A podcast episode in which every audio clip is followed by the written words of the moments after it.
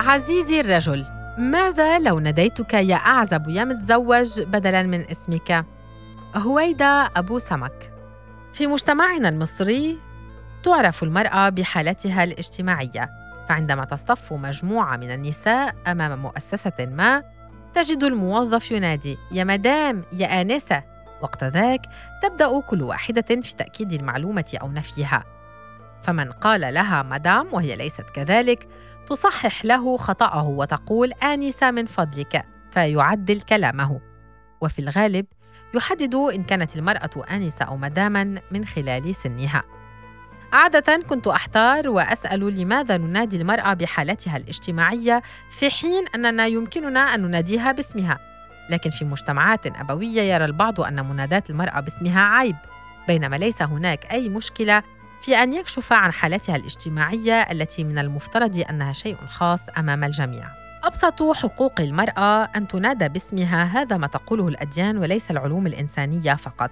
لا يعرف بعض الرجال أن هذا يشعرها بكيانها كثيراً وتشعر بالضيق عندما يلصق بها لقب آخر لا يمت لها بصلة، فاسم المرأة بمثابة تكريم لها، خانة محددة تم حصر المرأة فيها، ففي رأيهم أنها إما أن تكون زوجة أو فتاة لم يحالفها الحظ للزواج وهكذا نقذف بتلك الألقاب دون تبرير أو فهم.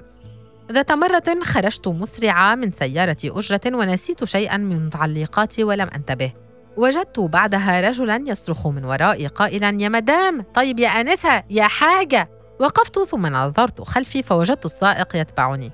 أخذت منه ما نسيته وشكرته ثم سألته لماذا لا تقول أستاذة إن كنت لا تعرف اسمي؟ ابتسم وقال ما يمكن ما تكونيش متعلمة.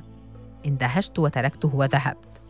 زميلتي في الجامعة حدثتني مؤخرا عن زميلها الذي يصمم على أن يناديها بآنسة وكيف نهرته لتخبره أنها لم تحصل على كل تلك الشهادات وهذا التعليم حتى تلقب في النهاية بحالتها الاجتماعية. وقالت لي وهي تضحك لقد كان الرجل مصعوقا وأنا ألقنه الدرس. وأعتقد أنه يظن أنني مجنونة أو أصابني مس شيطاني. الغريب في الأمر أننا لم نسمع يوما أحدا ينادي رجلا بلقب متزوج أعزب أرمل. فعادة في مصر ننادي الرجل الذي لا نعرف اسمه بلقب أستاذ أو يا أفندم ولا يجرؤ أحد على أن يناديه على خلاف ذلك. حالة من الذعر قد تصيب البعض إذا سمعوا أحدا ينادي زوجتهم باسمها في الشارع أو حتى أمام مجموعة من الأصدقاء. فعندما يقوم بتعريفها على زميل له أو قريب يقول بصوت منخفض المدام. ولذلك من الطبيعي أن يصبح بمرور الوقت هذا هو اللقب الأشهر والمتداول بين الجميع في الشوارع والمؤسسات الحكومية وغيرها. في لقاء قريب لي مع جار لنا ومعه زوجته التي كان يناديها بلقب أم يوسف فكرت أن أسألها عن اسمها فنظرت وهي تبتسم ثم ذكرته لي بصوت منخفض وكأنه سر حربي.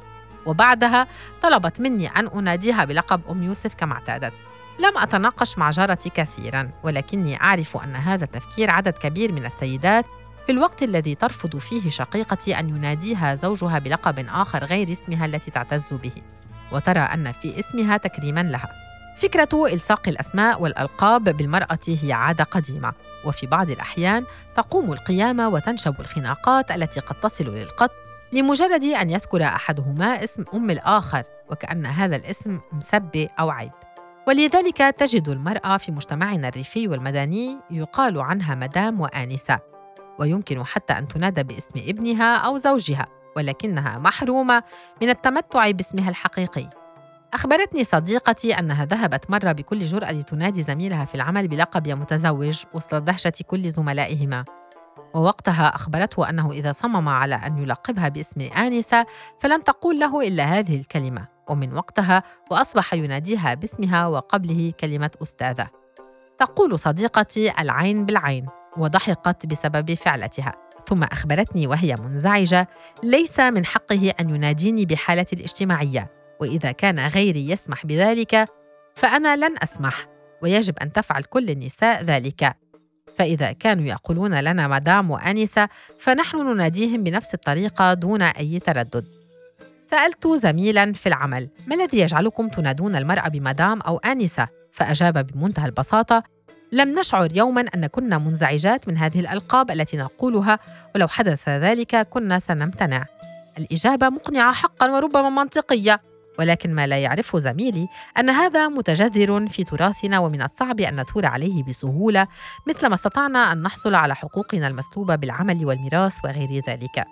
ولذلك إذا كان يجد الرجل أن منادات المرأة التي لا يعرفها بحالتها الاجتماعية وهو الشيء الذي لا يصح أمرا عاديا وعرفا متفقا عليه يمكننا نحن النساء أن نخلق عرفا موازيا له قد لا يستطيع الرجل في النهاية أن يرفضه وإلا أصبح متناقضا.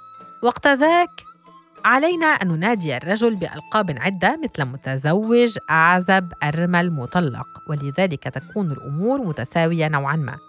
وإن كانت هذه الألقاب لا تناسبهم وسيجدون أنها عيب، يمكننا أن نطلب أن يرفعوا عنا عيبهم لنقوم نحن بالمثل. وهذا هو العدل الذي يعرفه الجميع، وهو أن تكون المعاملة متساوية وأن تحصل المرأة على أبسط حقوقها وهو أن تنادى باسمها المعترف به في بطاقتها الشخصية بكل فخر واعتزاز دون أي تغيير. تخيل عزيزي الرجل الآن أن تلقب بهذه الأسماء وتنادى بها في كل مكان، فكيف سيكون شعورك؟